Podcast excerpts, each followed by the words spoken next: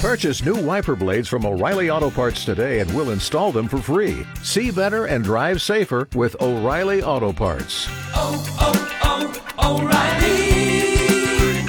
O'Reilly Auto Parts. Good morning. It's 6:03. I'm Dale Johnson. 26 degrees right now, all the way up to 63 today. The City Council has passed the long discussed fairness ordinance.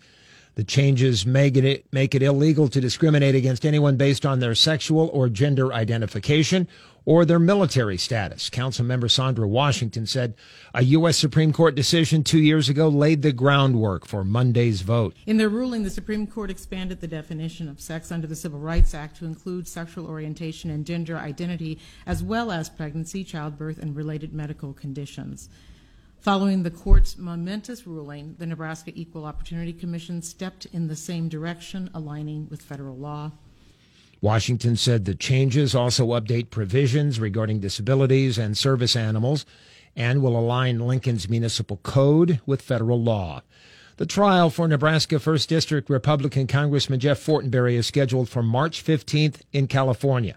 A judge denied a motion by the nine term congressman's attorneys to move the hearing to Nebraska. Court records show a federal judge denied the motion. Fortenberry has pleaded not guilty to charges alleging he lied to federal authorities who were investigating an illegal 2016 campaign contribution from a foreign national at a Los Angeles fundraiser.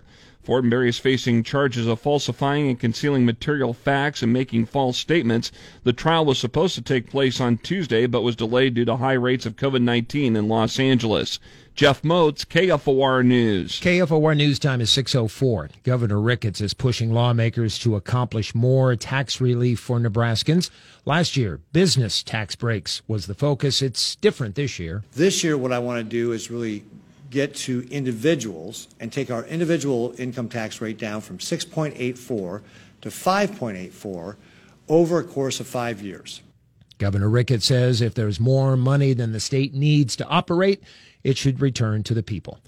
Tonight, on the lawn of the York County Courthouse, a candlelight vigil for Hampton teacher Kyle Ediger and York County Sheriff's Office canine Nitro II, both killed in a York train crash. Ediger was waiting at a railroad crossing when a stolen York County Sheriff's cruiser with the police dog inside collided with a train.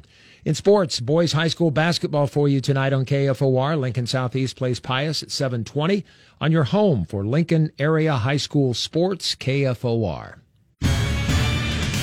Lincoln's first forecast, a sunny day of 63 degrees on a day when the normal high is 39, according to the KFOR Weather Almanac. Right now, 26 at 606. I'm Dale Johnson, KFOR News.